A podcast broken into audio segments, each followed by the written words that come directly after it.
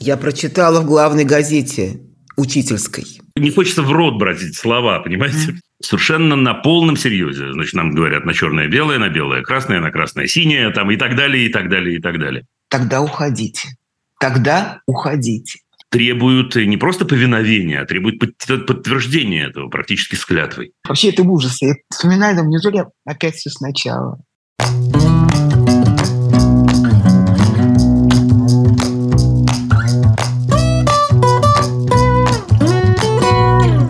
Добрый вечер, дорогие друзья, дорогие подписчики нашего канала. Это канал The Insider Life. Меня зовут Ксения Ларина. И, как обычно, каждую неделю мы встречаемся в таких вот больших разговорах с людьми, чье мнение нам важно. Конечно же, мы должны поговорить о важном. Извините за выражение. Смеюсь, но скажу вам честно, это уже похоже на юмор висельника. У нас сегодня в гостях Дима Зицер, известный педагог, писатель, автор подкаста «Любить нельзя воспитывать», которого наверняка прекрасно знают зрители Ютуба. Дим, приветствую вас, здравствуйте. Здравствуйте, Ксения, здравствуйте все. Я хочу сказать, что мы с вами, напомнить, мы с вами встречались год назад как раз. Примерно так. Спустя где-то полгода после начала войны. И я сейчас посмотрела ваши последние выпуски и увидела, как сильно изменились ваши настроения, как сильно вы изменились. Я понимаю, что практически все меньше и меньше какие-то крохи остаются для того, чтобы сохранять какой-то оптимизм и веру в, в будущее. Все меньше и меньше. Я посмотрела ваш вот э, выпуск и на Радио Свобода, где вы общались с журналистом Иваном Ворониным, и общение ваше с вашими подписчиками и зрителями у вас на канале. Сколько раз вы сказали «тогда уходите»? Тогда уходите. И я поняла, что очень сильно изменилось время. Вариантов нет. Сегодня мы об этом поговорим. Мой первый вопрос такой. По вашим исследованиям, результатам вашего общения с вашими подписчиками, какие самые главные страхи сегодня испытывают и учителя, и родители? Ой, слушайте, ну у меня выборка-то такая очень особенная, как вы понимаете. Эти люди, в общем, объединены тем, что они ужасно боятся за завтрашний день. Ну, потому что вот если вы слышали выпуск, он был посвящен, собственно говоря, возвращению в школу, или там снова в школу мы назвали с, со знаком вопроса. Ну, там каждый третий, если не каждый второй вопрос э, был о том, что нам делать. Мы боимся, у меня ребенок идет в первый класс, и я ужасно боюсь урока о важном, и как распознать, и как не пропустить. И вопросы от детей. Был вопрос от мальчика чудесного из 11 класса, который который говорит то же самое, я не могу ходить на эти уроки истории, значит, как поступить. Несколько вопросов от учителей, что у нас уже, так сказать, объяли меня воды до души моей, да, как в Священном Писании сказано. Что делать? Значит, с одной стороны, вот этот наш вечный корчиковский комплекс, в хорошем и в плохом смысле слова. Детей нельзя бросать. А с другой стороны, сил никаких нет. Ну, там написал человек, например, один, э, на которого доносы просто уже поступили, он не знает от кого, от администрации или от родителей, за то, что он говорит то, что думает. Так что страх вот это, страх, ну, в общем, совершенно очевидный, что будет. Ну, самый такой всеобъемлющий, неконкретный и ужасный вообще-то. Вас все время пытают, чтобы вы сравнили с советской системой, с советской школой. Насколько и это близки. Брут. Да, насколько это близко. Конечно же, я как советский человек и как выпускник советской школы, конечно, я тоже все это вспоминаю. И, конечно же, понимаю, что, по моим ощущениям, я давно в школе не была, что разница колоссальная. Давайте попробуем ее сформулировать. В чем главная разница? Слушай, ну есть очевидные вещи, во-первых. Но тут придется чуть-чуть поговорить о том, что вообще вокруг школы происходит, и вообще в обществе, на мой взгляд. Слушайте, сегодня, мне кажется, идет целенаправленное расшатывание морали. Ну, просто вот есть такая цель. Я не знаю, насколько она сформулирована, насколько у этих людей хватает мозгов, чтобы сформулировать такую мысль, но ощущение у меня, что это так, что это сформулировано, и это в рамках какого-то системного подхода происходит. То есть, иными словами, совершенно на полном серьезе, значит, нам говорят на черное-белое, на белое-красное, на красное-синее, там и так далее, и так далее, и так далее. Более того, требуют не просто повиновения, а требуют подтверждения этого практически с клятвой. Ни Ничего подобного не было в Советском Союзе. Ребята, ну вот я заканчивал школу в 80-х, я думаю, что в 30-х, может, и было. Хотя мне кажется, что в 30-х были совершенно другие явления. Там было совершенно ужасное людоедское время, Но было другое. Здесь действительно речь идет о том, что наших детей, на мой взгляд, ну вот лишают вот этого самого, извините, морально-нравственного базиса. Я с трудом произношу эти слова, потому что вообще это не очень моя лексика. Но это так. Это самое главное. Значит, из этого вытекают всякие разные, ну, сказать, выводы, дорожки. Значит, если мы говорим про поздний Советский Союз, ну, все было прогнившим таким, но вы же помните. История прекрасная в кавычках, когда мы делали вид, что учимся, они делали вид, что учат. Между собой могли быть любые или почти любые разговоры, если повезло с учителем истории. Мне, в общем, повезло с учителями, в частности, с учителем истории. Он спокойно мог закрыть дверь в класс и потом один на один или с небольшой группой ребят, значит, говорить какие-то вещи, которые и мы бы с вами, я полагаю, сказали. Сейчас это невозможно. Ну, просто абсолютно невозможно. Еще один момент – это то, что сейчас я вот рассуждаю уже благодаря этому разговору. Ну, смотрите, как они лихо закрутили эту историю с учебником истории, извините за тавтологию, да, в 11 классе. Раз, подумать никто не мог. Ребята, у нас, значит, закон об образовании, у нас вариативность обучения, у нас разные учебники, у нас авторские программы. Какие авторские программы? Ничего у вас нет. У вас одна программа, в которой все называется абсолютно однозначно. Там же в этом учебнике еще что, в общем, довольно ужасно. Там практически нет возможности трактовки. Ну, помимо того, что он безграмотный и водку эту ключница делала, но не хочется ключницы бежать в данном случае. Действительно невозможно это трактовать. Украина – ультранацистское государство. Точка. Неонацистское. Неонацистское. Ну, что-то такое. Не хочется в рот брать эти слова, понимаете? Или Запад пытался в конце 30-х годов задушить Россию, и тогда западным течением был нацизм. Ну, что я могу про это сказать? Ну, как я могу это комментировать? Так что, в общем, совсем-совсем разные вещи. Совсем-совсем. Не говоря уже о том, что в советские времена, между прочим, не было никакого флага целования и гимна пения. Это сейчас э, могут э, обманывать, чтобы не сказать напаривать кого угодно, но меня напарить очень трудно. Ничего этого в помине не было, ребята. Максимум, что было, это знамя дружины пионерской.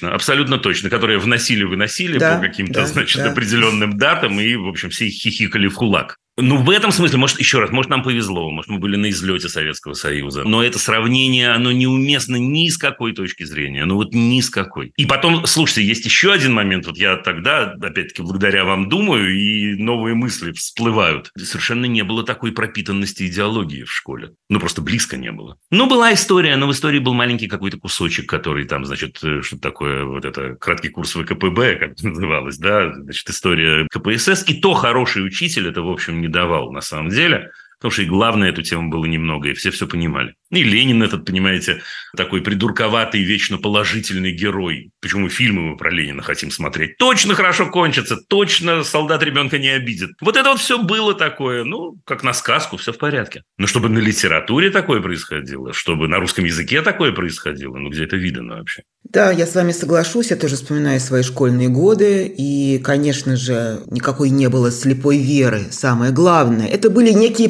предлагаемые обстоятельства, некие условия, которые мы все выполняли. С одной стороны дети, с другой стороны родители, с третьей стороны или с первой стороны учителя. Все все понимали. И это очень важная разница. И еще, Дима, доносов не было. Вот я вам, что я вспоминаю, не было. Вот вы говорите, что учитель мог закрыть дверь и говорить со своими учениками так, как он считает нужным. Да даже иногда и двери закрывать не надо было. Вообще. Никто ни на кого не доносил. Я не, этого ну не так, помню. Ну ладно, по минималочке. Ну как? Я помню пару случаев, но при этом ничего ужасного за собой не несло. Это правда. Ну я прям помню, помню, честно. Ну уж точно не выгоняли за то, что неправильно трактует курс ленинизма, марксизма. Да и, собственно, Нет. никто и не пытался. Ну, Сейчас я просто, когда смотрела, что там будет подробно изменено к началу этого учебного года. Да, единый учебник истории, единая программа. И там, вот в этом законе об образовании, образования, там, где они внесли эти изменения, что, да, единый учебник, но не запрещено делать какие-то свои региональные курсы отдельные в различных регионах по изучению, допустим, истории. Но исключить неправильные трактовки. Там прям а вот это, этого, я, фраза этого я, этого я да. не, не видел. Ну да, вот оно. Вот, собственно говоря, оно, конечно. Так что ну что мы будем? Ну, Плакать да, по Советскому да. Союзу мы при этом не будем. Давайте Да Господь с вами. Нет, нет, да. нет. Ну, ну что вы. Это же называется, что как повезет. Плакать мы не будем, но некие формы противодействия, противостояния, они же каким-то образом были тогда. Кто их изобретал? Родители или вы наверняка тоже помните, как родители говорили, только про это в школе это нельзя говорить. Нельзя это говорить в школе. Вот все наши там взрослые разговоры. Что Верно. можно, что нельзя. Даже если бы мы сказали в школе, ничего ужасного бы не было. И это как раз легкая часть. Они в школе ничего дети говорить и не будут. Но действительно, вы правы, вы правы. Есть, были, во всяком случае, всякие э, способы ухода. Я думаю, что они есть и сейчас, но будут. Ну, не знаю, я, например, был в делегатском собрании Ленинградского ТЮЗа Зиновия Яковлевича Карагодского, но это был совершенно какой-то другой мир, совсем-совсем с другой системой координат, другой манерой общения, с уважением взаимодействующего и так далее. Ну, конечно, это есть, но куда это денется? Пока. Что будет дальше, я не знаю, понятия не имею. На данный момент, конечно, есть. Что говорят учителя истории? У них есть какое-то солидарное решение, если так можно сказать, ну, некого сообщества условного, нормальных людей. Как дальше существовать вот с этим учебником и с этими условиями? Вы знаете, нет, конечно, нет, у меня нет никакого исследования на эту тему, но я с, со своими друзьями и знакомыми разговаривал. Да, они, в общем, единодушны не сдавать ЕГЭ, не рекомендовать ученикам сдавать ЕГЭ. И в этом смысле они, на мой взгляд, абсолютно правы. Да, давайте мы напомним, что и экзамен по истории, и экзамен по литературе не обязательные экзамены. И ОГЭ, и ЕГЭ. Не сдавать. Просто не сдавать все. А что делать? А у нас был план идти, значит, э, в какой-то университет. Ребят, ну вот времена такие, война называется, да? Значит, не пойдет ребенок в этот университет. Ничего не поделаешь. Это слом судьбы. Это не слом судьбы. Я говорю вам, это как э, еврей начала 80-х. Я уже это рассказывал о себе. Ну что, я же выбирал из университетов, куда меня могли взять. На филологию, например, меня не могли взять в большой университет в Питерский. Ну, отлично, пошел на литфак в Герцена педагогический. Все неплохо. Одна из самых важных дилемм или выборов э, для учителей сегодня, о чем вы тоже говорите часто, это вот решение уйти или остаться, когда совсем невыносимо, когда ты должен в эту ловушку попадаешь, и у тебя нет никаких вариантов, только так. Что делать? С одной стороны, ты бросаешь учеников, которые тебе доверяют, а с другой стороны, я тут с вами согласна, очень точно сказали про нравственный урок.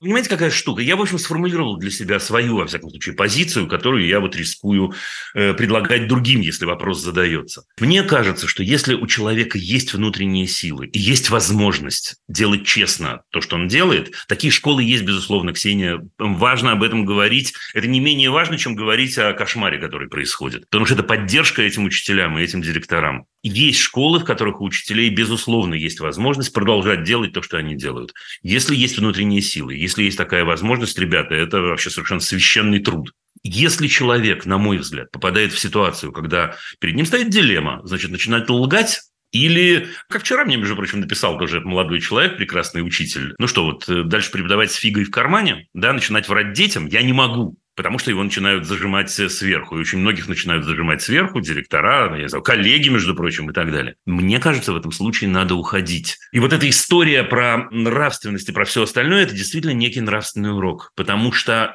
у детей в большинстве случаев есть родители. Я думаю, что они так или иначе ответят себе на вопрос, что делать дальше. Но если учитель, учитель с большой буквы, вот извините за пафос, в этот момент, мне кажется, не худо, если он продемонстрирует детям, дорогие дети, есть черта, за которую я не могу заступить, за которую честный человек не должен заступать. И поэтому при всей моей любви, при всей моей ответственности, моя ответственность сейчас реализуется в том, что я встаю и ухожу. Почему это еще важно, Ксения? Это важно еще и потому, что дети и их родители, которые думают сходным образом, они уйдут за ним. У нас есть такие примеры. Пермская школа номер 12. У нас есть такой пример недавний. Да, значит, уволили директора, за директором ушло 11 учителей, и начали уходить дети. И правильно делают они все, безусловно, потому что по существующему на сегодняшний день закону об образовании завтра утром они образуют учебную группу, и учителю этому будет на что хлеб купить, и дети эти будут продолжать учиться. Но это пока есть такая возможность. А, понятно, что рано или поздно. Они же тоже не дураки, извините за эту расхожую фразу. Они не они дураки. Же, да, они же понимают они прекрасно. но они не да, дураки. Да, да. Да, они, угу. да, да. Значит, вполне возможно, что на сегодня какие формы альтернативного обучения существуют, легальные? Легальные существуют все. То есть все, что, все, что может прийти в голову. Странно в этой системе координат это снова говорить, но я вынужден это снова сказать. В России все еще лучший закон об образовании в мире. Я не понимаю, как это происходит. Я не хочу никому подсказывать, естественно. И не дай бог мы с вами кому-то что-то подскажем. На данный момент семья выбирает форму обучения. Это было и это осталось. Иными словами, завтра утром, если вы попали в тяжелую ситуацию, вы можете уйти на семейную форму обучения, и вам не имеют права отказать от нарушения закона. Не имеет права ни директор, ни департамент образования сказать, нет, все, мы вас не отпускаем. Что значит не отпускаем? Открываем статью 17 закона, читаем, и понеслась. Значит, это первое, это самое простое. Самое простое не это. Самое простое – это если вам повезло, и у вас э, отличные учителя, и директор их прикрывает, и департамент образования по той или иной причине смотрит на это сквозь пальцы. Так бывает все еще, клянусь. Дальше следующая история – это уход на семейную форму обучения. Что людей останавливает очень часто? Даже людей, которые понимают, что невыносимо душно в этой школе, они говорят примерно так. Нам рассказывают, что это стоит огромных денег, значит, а мы не можем себе это позволить. И нам рассказывают, что это полностью изменит нашу жизнь. Значит, я должна бросить работу, говорит мама или папа, и с утра до вечера учить своего сына, портя с ним отношения, естественно, потому что из родителей так себе учителя, родители правы. Дом будет полный бардак, еще и без денег. И первое и второе неправда. Но просто это говорят либо лжецы, либо люди, которые не до конца это понимают. Семейное образование не стоит денег само по себе. Вообще. Такая же государственная форма обучения, как школа. Нас вас никто денег не возьмет. Действительно, есть способ, при котором мама уходит с работы или папа уходит с работы, и они пилят, значит, этого несчастного ребенка. Только я-то лично против. И мне кажется, что это самый идиотский способ, который может быть. Самый умный способ, который может быть, это если объединяется несколько детей. Вот, например, если из класса ушли несколько человек, ну, это такая идеальная ситуация, ну, в кавычках идеальная, когда ушел учитель, ушли дети, и они остались, значит, группой. Но давайте пофантазируем. Ушли несколько человек, образовали учебную группу, приписались к какой-то школе, наняли учителя абсолютно частным образом, поделили зарплату учителя на 10 человек, ну и сколько там у вас получится-то, господи? Если мы говорим про младших, а в опасности в первую очередь младшие, конечно. В первую очередь младшие. Вот от первого до четвертого класса, до пятого, может быть. Потому что они намного более гибкие, они намного больше нам верят. Там, в принципе, нужен один учитель. Еще и такую программу вы забабахаете со своими детьми. Еще и будете гулять, и будете, понимаете, в музей ходить и киношку смотреть прикольную. Так что это абсолютно реально. Есть способ такой же. Не хотим учителя, не можем найти учителя. Хотя есть учителя, но они сегодня из школы уходят. Вот сегодня вставайте около школы и ловите. Но даже если нет, в таком случае родители устраивают ротацию довольно часто. Ну вот мы объединились пятью семьями, семью семьями. Один день в неделю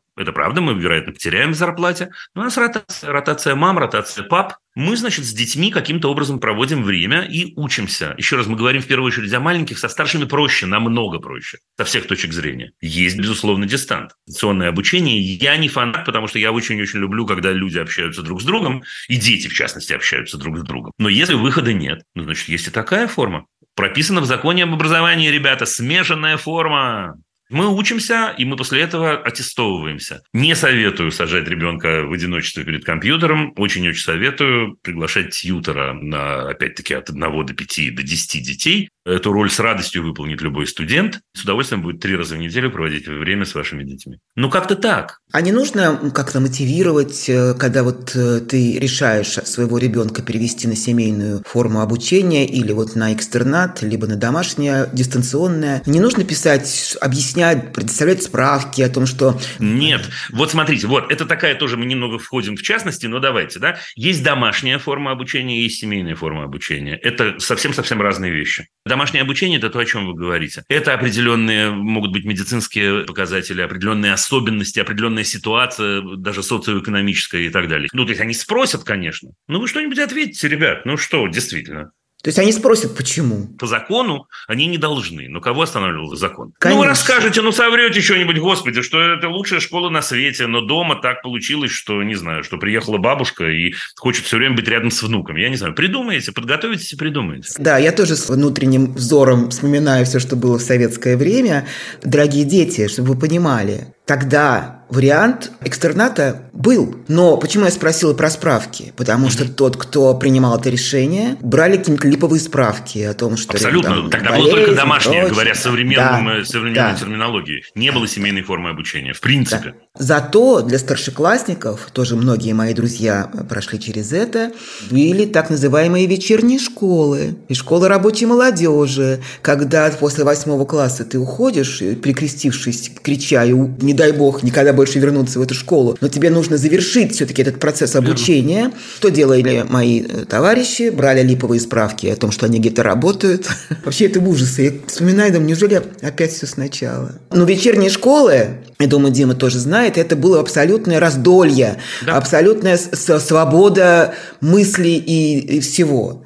Ну, фильм «Большую перемену» можете посмотреть. Это Абсолютно. вот как бы одна. Абсолютно. Слушайте, но заканчивая вот этот предыдущий блок, самая главная идея, которую я вот все время пытаюсь донести на разные лады. Первое, ребят, семейное образование не страшно, не сложно. Это не просто, но сложным этот переход назвать нельзя. И вторая, самая главная мысль. Ну, вот почему кто-то думает, что в ситуации войны можно делать вид, что мы не на войне. Ну, это какая-то цена, малюсенькая цена, минимальная цена. Ну так, ребят, мы спасаем собственных детей. Это, в принципе, не та ситуация, которая в Украине происходит со школами, понимаете? Там учитель каждый день, я в контакте с некоторыми учителями в Украине, у меня много друзей. Слушай, они совершают подвиг, между прочим, там. Да, они совершают подвиг. То, что они... Сколько времени они отработали в подвалах, между прочим, и под бомбежками. И как они каждый день поднимают себя и отдирают себя, и вынимают себя из э, бессонной ночи из этой, и идут к детям. Слушайте, это потрясающая история. О чем здесь говорим мы? Да, мы говорим о том, что нам нужно оградить собственных детей от дерьма, которое, значит, так сказать, со всех сторон льется. И это не очень сложно. Ну, как-то я действительно, я уже даже немного, знаете, Ксения, обескуражен тем, что я должен постоянно всех убеждать в этом.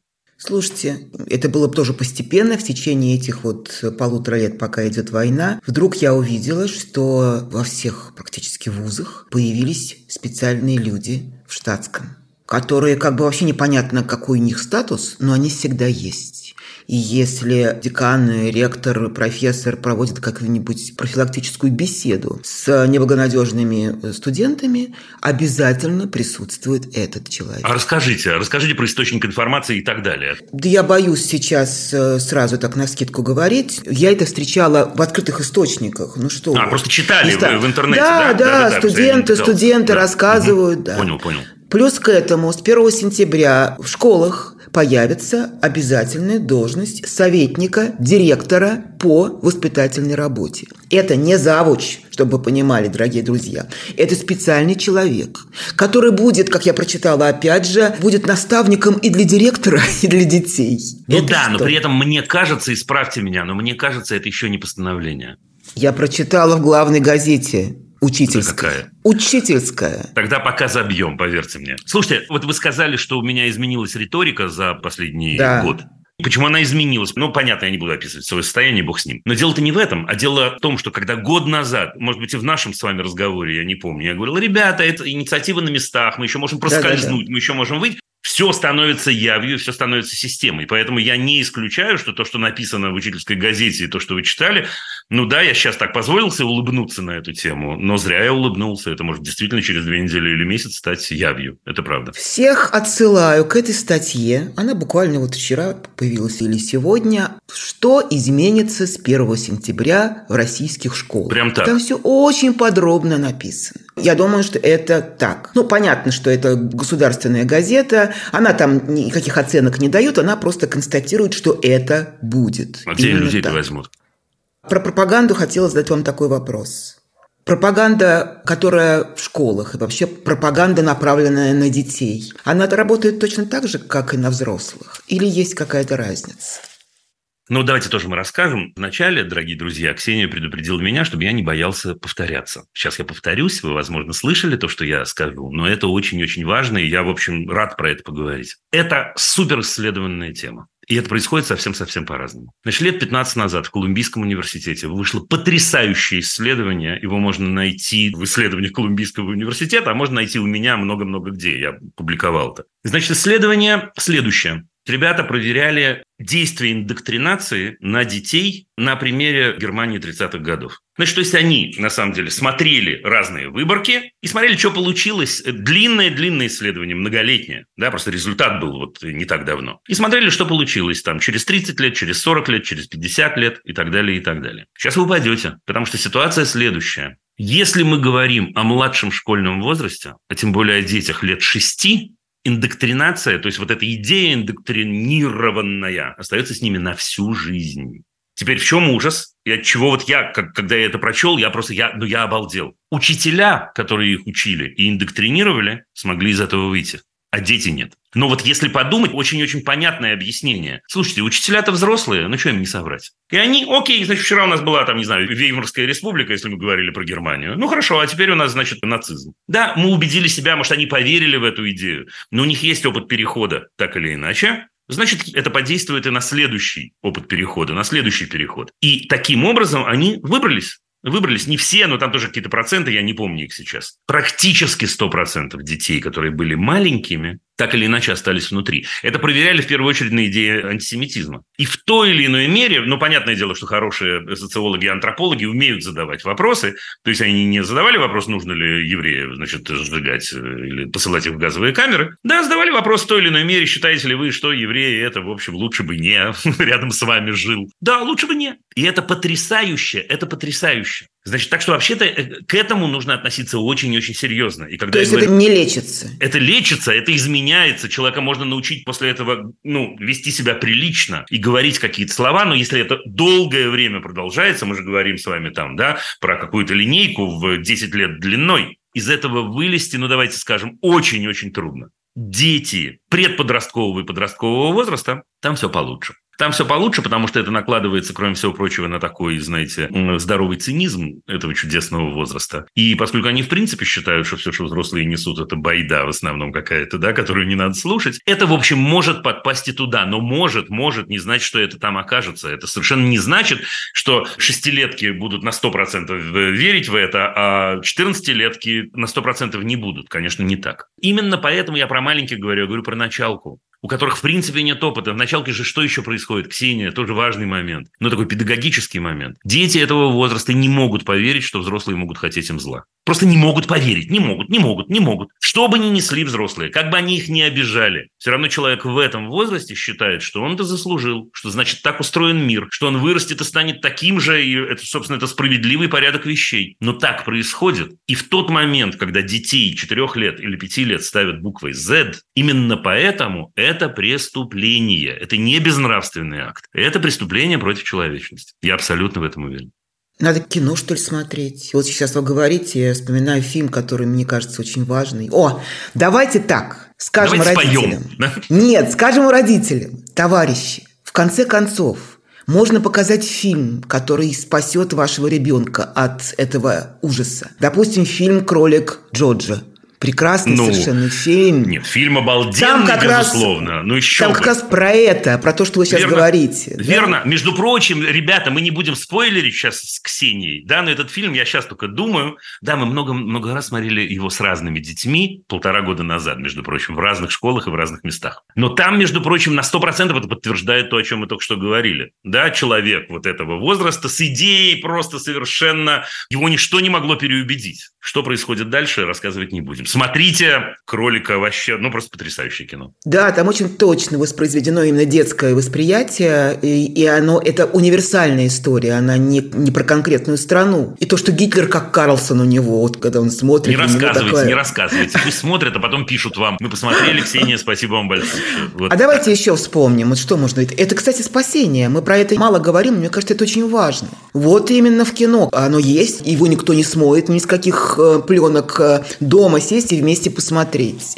Слушай, ну вот мы тут позавчера с дочкой моей, правда, моей младшей дочери 16 лет, вот мы с ней посмотрели с ней «Мефисто», например. Это не для маленьких детей, ну, Иштвана Сабу, да, который вы, конечно, помните. Ну, вот «Кабаре» у нас по плану, да, завтра или послезавтра. Но Жестяной барабан. Я, я не знаю, о чем речь, кстати, я не смотрел. Тоже да? про как проникает в маленького ребенка вот эти вот страшные идеи. Если обобщать, ну, понятное дело, что искусство для того нам и дано, чтобы с нами происходили какие-то процессы, да, во взаимодействии с этим. Но все равно, если мы говорим о человеке, даже там, не знаю, 8 лет, кролик Джорджа можно смотреть и 8 лет, безусловно. Если каждый день этот человек ходит в школу, и в школе ему говорят, что Украина нацистское государство, и они хотят тебя убить и так далее, этого недостаточно.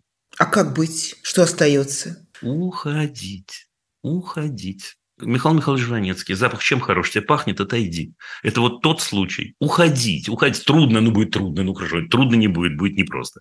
Я не поменяю эту позицию, нет шансов. Нет шансов, что я скажу, ребят, ничего, перетерпим. Ну ладно, ну, ну изнасилуют вашего ребенка пару раз. Но давайте вдумаемся о том, что мы говорим. Ну в смысле? Естественно, я на 100% полагаюсь на родителей. Ребята, но вы, если вы видите более мягкую ситуацию, если понимаете, что учитель ваш остается с детьми, и он честен, он, она, да, и крутится как уж на сковороде, и выкручивается из этих ситуаций, ну, валяйте, ну, шансы есть, вероятно. Да, речь не идет о том, что давайте все встали и ушли из школы. Речь идет о ситуациях, когда вы сами говорите, нам невыносимо, нам нечем дышать. Значит, моего ребенка индоктринируют, да, или моего ребенка, я не знаю, замучили пропагандой. Ну, что можно сказать? Ну, надо защищать детей, нет? Когда началась война, очень многие, и мои знакомые, я думаю, что и ваши тоже друзья, у которых есть дети э, самого разного возраста, от совсем маленьких до взрослых, тоже для себя принимали решение, как говорить и надо ли говорить о том, что происходит со своими детьми. Я могу сказать, что да, среди тех, кто принимал решение уехать из моих друзей, они тоже должны были объяснять детям, что случилось, почему. Особенно, когда это все-таки возраст, вот как вы говорите, началка до 12-13 лет. И это, конечно, тяжелейший момент. Я помню, что не понимали, что происходит, зачем, почему мы уезжаем. А как же мои девочки, мои подружки, мои друзья, моя школа? Как я без них проживу, без моих товарищей? Зачем? Вот этот момент э, за эти полтора года войны. Можно ли здесь какие-то советы давать, если это возможно? Знаете что, у меня будет неожиданная аналогия. Поскольку мы говорим про педагогику, не поймите это впрямую, но эта аналогия, мне кажется, верной. Вот те, кто умеют с детьми говорить о сексе, те точно умеют говорить с детьми обо всем остальном. Это первый принцип, очевидный. Детям надо говорить правду.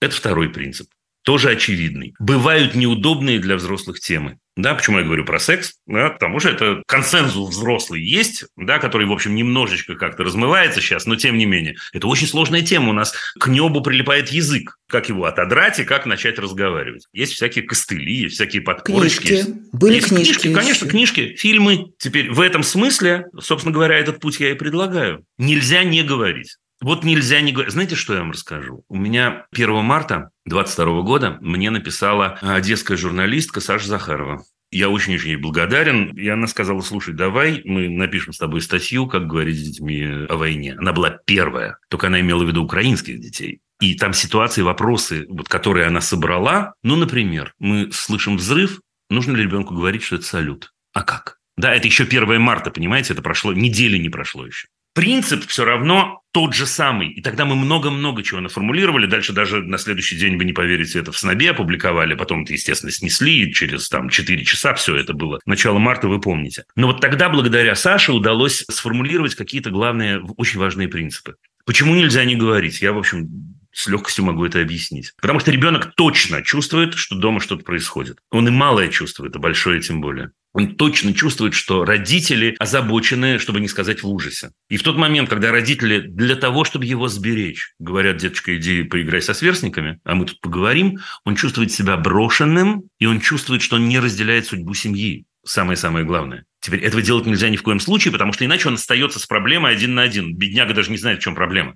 Он не знает, в чем история. Поэтому ничего не поделаешь. Значит, есть несколько принципов. Во-первых, можно говорить при ребенке, ребят. Да, не всегда э, нужно его хватать, сажать и так далее. Можно говорить при ребенке. Вот это все, вот эта манера прекрасная, не знаю, было это в вашем детстве или нет. В моем было, конечно. Да, в моем детстве еще, понимаете, бабушка с дедушкой переходили на идиш, значит, в случае чего. А, у меня, у меня на французский. У меня ну, родители фран... ну, слушайте, франкофоны. Да, да, да. У вас хотя бы фон был такой, знаете, такой какой-то там Рассин, понимаете, Корнель, да. И это, конечно, ужасно раздражало, но я помню вот это детское ощущение ощущение, но в смысле, либо они говорят обо мне, эти люди сейчас, они не говорили ни о чем ужасном, либо они меня вышвыривают просто из этого. Я не обижался, не принято обижаться на бабушку с дедушкой, но это было катастрофически просто неприятно. Можно говорить при ребенке. Естественно, нужно выбирать слова какие-то, да, не нужно... Не напугать его. Не его напугать. рушить. Ну, конечно, в тот момент, когда... Ну, мы же по-разному ведем разговоры, если кто-то у нас тут сам третей, понимаете, присутствует. Мы фильтруем, мы меняем лексику. Это история номер один. История номер два заключается в том, что, безусловно, человек должен понимать, что происходит вовне.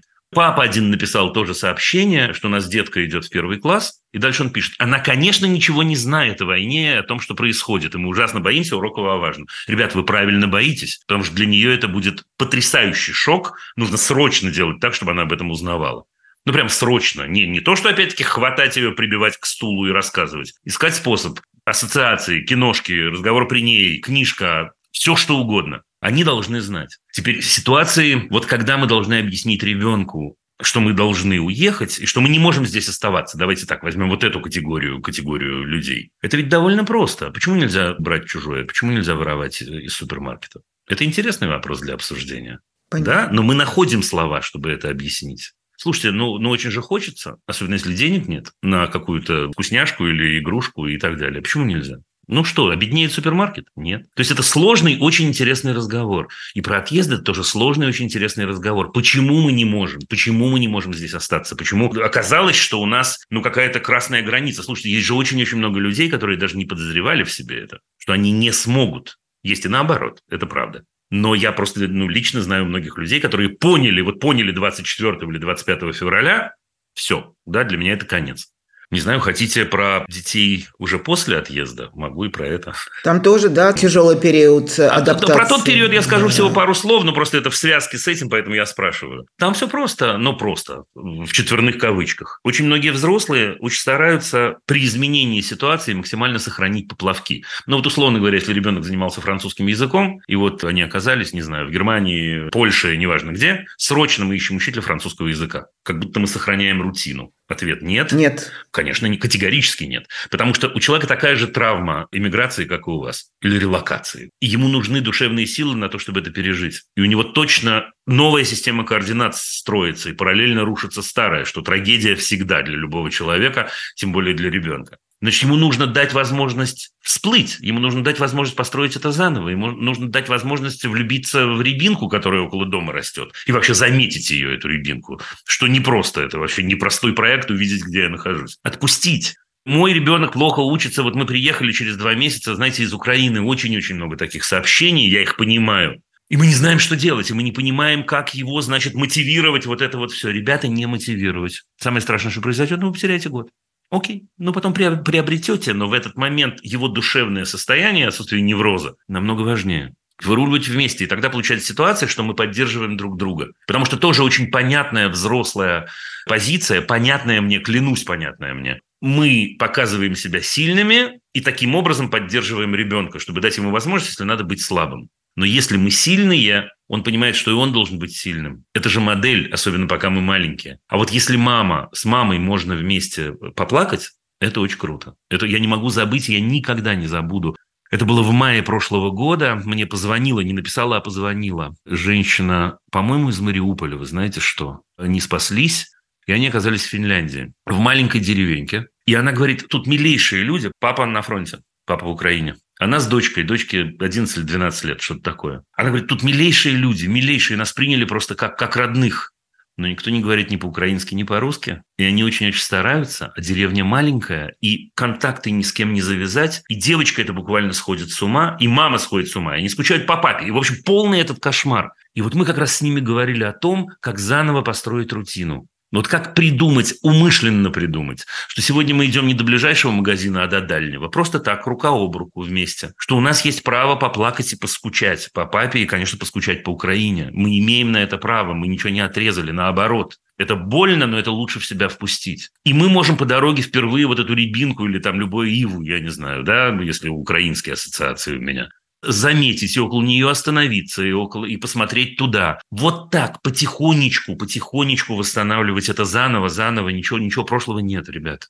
Я, кстати, вспоминаю вот несколько тоже таких монологов от людей, которые пережили этот ужас э, оккупации и бегства, как одна из э, девушек ну, лет 18, по-моему, рассказывала о том, что больше всего, когда все уже кончилось, и когда она уже оказалась в безопасности, пережив вот это, все эти подвалы и все эти э, жизнь без еды и без воды в помещении подвальном, не предназначенном для жизни, она говорит, что самое страшное, что я поняла, что в меня входит ненависть. Всеми силами я поняла, что ни в коем случае нельзя этому чувству отдаваться. Оно меня погубит. Это говорит украинская девушка.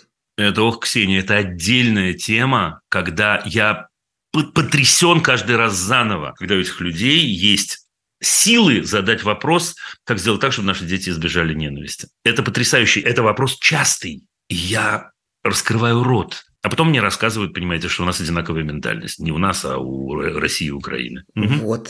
И здесь мы видим вот это зеркало. Давайте опять обратимся к России, что здесь сегодня главный э, как бы инструмент воспитания и взрослых, и детей, и собак, и коней – это ненависть. Я вот вижу, наверняка вы тоже видели всяческие эти проявления, когда не то, что там детей буквы Z выстраивают, а когда им в рот засовывают эти страшные стихи, вот эту Z-поэзию, из которой вот изрыгаются какие-то слова про нацистов украинских, про мразей, про бандеровцев, про ублюдков. Это читают с ненавистью в глазах маленькие дети. Да. Это еще одно отличие, опять же, от моего детства советского. Тут Согласен. точно этого нет. Согласен. Но при этом, знаете, давайте добавим все равно. Видите, у меня профессия такая, всегда добавлять чуть-чуть света в конце тоннеля. Ничего нельзя поделать. Ребята, но так будет всегда. Всегда государство будет стараться нас упростить. Подсадить всех на ненависть, сделать всем прививку ненависти – это лучшее упрощение, которое бывает. Потому что как создать толпу? Сказать, на тебя сейчас нападут. Они всегда будут нас упрощать, и они упрощали нас до этого. Наша задача – усложняться. Вот в этом вся штука. К счастью, очередной раз говорю, есть учителя, которые это понимают, этих учителей немало. Нет, они не, не читают эти стихи, они защищают детей в этой ситуации. Это-то точно, между прочим, инициатива на местах. Ужас-то в этом. Так же, как и Z. На данный момент, опять я боюсь говорить уже. Но это точно вот зараженная, инфицированная училка или школа, или завуч, или директор, они делают детей себе подобными. И в этом смысле, ну, кто-то должен остановить вирус в какой-то момент. Я предлагаю, чтобы это были вы. Это я обращаюсь сейчас к зрителям. Вы, вы. Для этого не нужно, не нужно никакого геройства. Ничего этого не нужно. Нужно просто, если такое, что Ксения сейчас рассказывает, происходит, уйти. Уйти, потому что вирус проникнет иначе. Ужас. Он и так проникнет, потому что мы же видим, что это выстроенная стратегия. Я вижу, как э, градус повышается. Думаешь, куда уж больше. Иногда так включишь вот этих вот пропагандистов на всяких каналах, и ты видишь, что градус повышается до визга. До визга. Какая вы, оказывается, и, смелая и, этому... и дерзкая. Вы включаете пропагандистов на да, канал. И в этом все труднее и труднее этому сопротивляться. Это как радиация. Даже если ты не включаешь но ты находишься вот в этой среде, она все равно проникает. Мой вопрос не в том, как уберечься, а в том, каковы могут быть последствия, на мой взгляд, вот это достаточно длительного воспитания ненависти. Мы говорим об успешном воспитании. Ну, конечно. Они только на ну, это так, и ставят. Ну, так а мы про это уже поговорили, считайте. Это ровно результаты вот того исследования, о котором я рассказал. Из этого очень-очень трудно выпутываться. Ну, очень трудно. Потому что когда мир черно-белый, ну, вообще-то это удобно в определенном смысле. Это ужасно. Ужасно, на самом деле, в конечном итоге для самого человека и, конечно, для его окружающих, для тех, кто его окружает. Вообще это удобно. Это удобно. Не надо думать с нами тот, кто все за нас решит. В очередной раз цитирую я Высоцкого. Не хочется оттуда вылезать и не захочется оттуда вылезать. Будем говорить об этом потом. А на ваш взгляд, это действительно продуманная стратегия или они импровизировали все это время? Искали, где срезонирует с запросом, что называется, народа? Слушайте, я думаю, что уж в том, что касается пропагандистов, это продуманная стратегия. У меня есть, должен вам сказать, личная жуткая история. У меня годы нет телевизора никакого, естественно, и так далее, и так далее. Но эти же годы у меня была такая, ну, не, не то что привычка, но я позволял себе, если я приезжал куда-то там, не знаю, там с лекцией, с выступлением, да, в гостиницу, ну, что такое, тык. Я помню день, когда у меня включился Соловьев. И я был потрясен самого себя, потому что через 10 минут у меня челюсть ходила ходуном, и у меня тряслись руки. От ненависти. От, от ненависти. Ну, да, но дело не в этом. Но это, но, да, но я заметил в себе это ощущение. Какая разница? Да, он меня ни в чем не убедил, естественно, но у меня волна, я физически ее ощутил. Ощутил физически вот этот жар в лице, сжимающиеся кулаки. Десять минут. Ну, вы можете сейчас сказать, это ты просто такой впечатлительный. Ну, хорошо, 12 минут. Это не может не, не быть продуманной стратегией. Этого не может быть, потому что те же люди, ну, часть из них мы же видели 15 лет назад, вы намного больше, чем я, но и я некоторых, и с некоторыми, так сказать, виделся на разных мероприятиях. Слушай, совершенно нет, совершенно было даже о чем поговорить иногда. Так что нет, нет, это, конечно, умышленная такая стратегия, да. А их это не пожирает изнутри, как вы думаете? Не меняет психофизику, что называется? Вот это служение я, многолетнее. Я, я уверен, но при этом я уверен еще в одном. Я думаю, что они уже ну, превратились в этих кадавров это уже произошло. Потому что в противном случае, ну, я думаю, что это, это просто смертельный фокус. Если я настолько у меня происходит раздвоение личности, но это, ну, к психиатрам надо обращаться, я в этом ничего не понимаю, но мне кажется, что это очень-очень тяжелое расстройство. Если ты дома у себя на кухне, например, говоришь, что, слушайте, да ладно, я пойду денег подзаработаю, а вообще, конечно, мы занимаемся там какой-то фигней и так далее, а там орешь таким образом. Я думаю, что это невозможно. Я думаю, что через несколько лет происходит перерождение. Думаю, так. Хочу сказать, что я несколько вопросов собрала для вас э, сегодня в, в телеграм-канале у себя. Там не только вопросы, но и реплики. Елена пишет, невозможно сегодня нормальному человеку выжить в новой школьной реальности. Если бы я не уехала из России и осталась работать в школе, то уже была бы в психушке или тюрьме. Ну, я могу сказать Елене, мне знакомо, поскольку я уехал из России в 90-м году, много и возвращался, но я уехал в 90-м году. Слушайте, мне знакомо это отношение про то, что я уехала, и жизнь закончилась. Я не разделяю этот подход. Бесконечно все говорят, и это правда, что есть разные ситуации и разные люди. Нет, не будет ситуации, что все уедут. Нет, ни Елене, ни Ксении, ни Диме не будет хорошо, если в России все будет гореть синим пламенем. Это важно, это важно говорить. И поэтому мне кажется, что людям, которые остались в России и стараются делать свое дело, Елена, им нужна наша с вами поддержка вот этим честным профессиональным людям, которые из последних сил, между прочим, это делают. Я понимаю ваши ощущения и ваши чувства, но иногда лучше... Сдерживаться, сдерживаться. Да, да. Марина, мальчик должен поучиться еще год, 10 класс. Как реагировать на неправду и пропаганду? Как отвечать урок, с которым ты не согласен? Особенно историю и шедевры литературы. Как уклониться от изложения биографий знатных СВОшниц, чтобы не засмеяться от пафоса?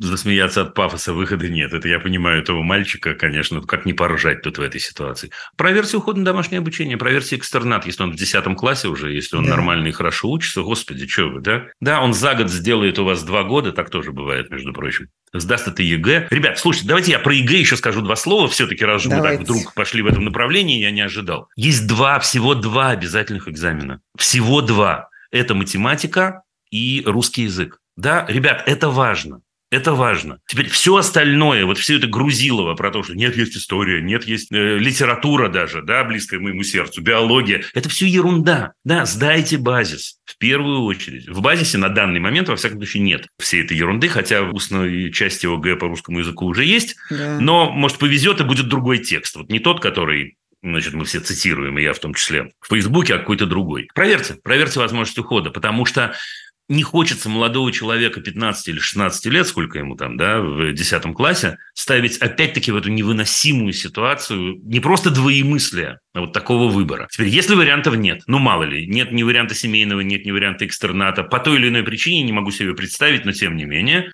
чаще отпрашиваться в туалет с урока, значит, с урока истории. Ну что делать? Да, заболевать иногда, дорогая мама. Ну, подстрахуйте, пожалуйста. Ну, как когда меня спрашивали в какой-то момент про уроки о важном, с которых начинается каждый понедельник, да, изначально же об этом шла речь. Я говорил о том, что, слушайте, найдите липовую справку, что у вас каждый понедельник с 9 до 10 физиотерапия. Ну, ничего не поделаешь. Извините за, Все, за этот да. совет. Ну, что я могу Правильно, сказать? это только так. Тем более опыт, опять же, есть совет. Увы, увы. Светлана, как научить ребенка сомневаться и критически мыслить? Вот что называется «спасибо за вопрос». Обожаю. Просто сомневаться и критически мыслить.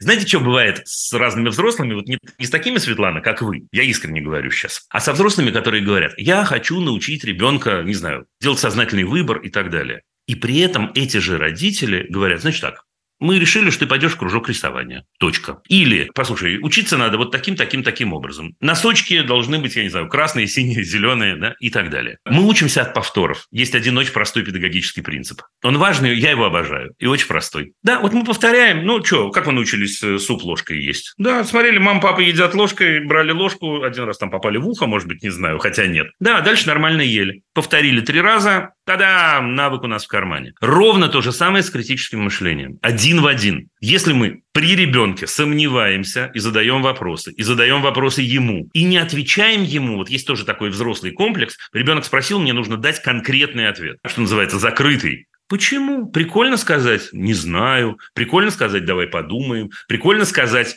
Слушай, когда-то помнил, сейчас забыл, давай вместе поищем в интернете. Вот и все. Начинается это с этого, начинается это с малого. А дальше человек привыкает к тому, что ему в большинстве ситуаций, во всяком случае, нужно то, что называется second opinion, да, второе мнение. Потому что без него не составить картину, а равно без третьего, четвертого и восемнадцатого. Особенно сегодня. Самое крутое на свете – это сомневаться и задавать вопросы. Это основа рефлексии, следовательно, основа человечности. Неожиданно сорвался в лекцию он. Я бы добавила к э, умению критически мыслить и сомневаться еще умение, способность э, выстраивать некие логические связи в голове. Мне кажется, это тоже в таких вот разговорах с ребенком можно вместе прийти к каким-то важным выводам. Потихоньку, никуда не надо торопиться, да, и всем, что он должен сделать непременный вывод. Высочайшая ценность, если ребенок может с вами не согласиться, и вы в этот момент не будете его бежать за ним и убеждать его дальше. И, между прочим, все эти качества, которые мы перечисляем, лежат в основе эмпатии. Эмпатия – это как раз вот оно, это человечность. Я не могу, не могу сострадать, если он не способен к рефлексии на самом-то деле. Потому что как почувствовать другого, я и себя не чувствую. Вот, кстати, на то нам и даны детские игры, для того, чтобы поставить себя на место другого согласен. персонажа. И взрослые игры нам на то же самое даны, абсолютно согласен. Ну что, друзья мои, мы должны заканчивать. Но давайте свет в конце туннеля в конце должны предоставить как вот Дудь спрашивает, в чем сила, я спрошу, в чем надежда. Как людям дать возможность не опускать руки, не сваливаться в грех отчаяния. Ну нет, ну слушать себя. Поскольку мы говорим так или иначе, ну и этот разговор был посвящен детям, но в тот момент, когда мы заняты спасением дорогих людей, ну какое там отчаяние? Нам есть чего делать. Поэтому я с упорством, не знаю, достойным ли лучшего применения, и говорю, ребята, действуйте. Это не то время, когда мы ничего не можем сделать. Во всяком случае, пока. Действуйте. И когда мы действуем, нам не до отчаяния, правда же? Потому что у нас много-много дел. Нам нужно договорчик подписать с новой школой. Нам нужно написать отказы перехода на семейную форму обучения. Нам нужно учителя найти. Нам нужно придумать, как мы свою жизнь устроим. И так далее. Действуйте. Это ситуация, в которой надежды мало. Но это не значит, что нужно к ней идти. Это не значит, что ее не нужно искать. Ключ-то в нас, та самая рефлексия. Не знаю даже, что вам сказать. У меня один из самых близких мне людей и друзей была Нинуля Михоилс, Нина Соломоновна Михоилс, да, дочка Соломона Михайловича. Так получилось, естественно, она намного старше меня, но так получилось, что мы стали друзьями и очень-очень-очень близко и тесно общались. И вы знаете, вот когда она рассказывала в подробностях, иногда в мельчайших, о том, что они прошли, и домашний арест, и убийство Соломона Михайловича, и то, что происходило потом, и выдавливание вот этого, значит, из Советского Союза, и антисемитизм, и унижение, и голод, конечно. Раз за разом я действительно не мог понять, как можно пережить все это и выйти такой. Да, вот те, кто не знают, она была совершенно святой женщиной. Это было просто потрясающе которая была готова помочь кому угодно, коту, которого она увидела на улице только что случайно, или случайному бездомному и так далее, не говоря уже о близких. И она как раз всегда говорила, что именно это ее и воспитало, между прочим. Что именно от того, что у нее перед глазами были, с одной стороны, вот такие примеры близких людей, папа, там, Шестакович был одним из немногих, которых поддержал после убийства Михоэлса и так далее, что это очень-очень сделало ее именно такой и научило ее и эмпатии, и состраданию и так далее. Это я к чему? Так станьте такими для своих детей. Вот такими вот, которые не боятся своих чувств, которые умеют про это говорить, которые могут поплакать, которые... Ну вот как-то так, я думаю. И не забывайте про спасительное чувство юмора и про иронию. Мне кажется, что это тоже очень важно. Это, это общее чувство, да, общее понимание смешного внутри семьи. Вот, не знаю, меня это очень во многом сформировало и защитило от многих вещей. И это, мне кажется, тоже очень важно. Мне повезло, у меня папа одессит, понимаете? Поэтому у меня выхода просто не было, кроме всего прочего. Но я вас понимаю очень хорошо и согласен, конечно. Спасибо большое. Дима Зицер, наш сегодняшний гость. Я надеюсь, что мы обязаны выжить, жить, а Украина победит. Амен. Пока. Спасибо. Счастливо.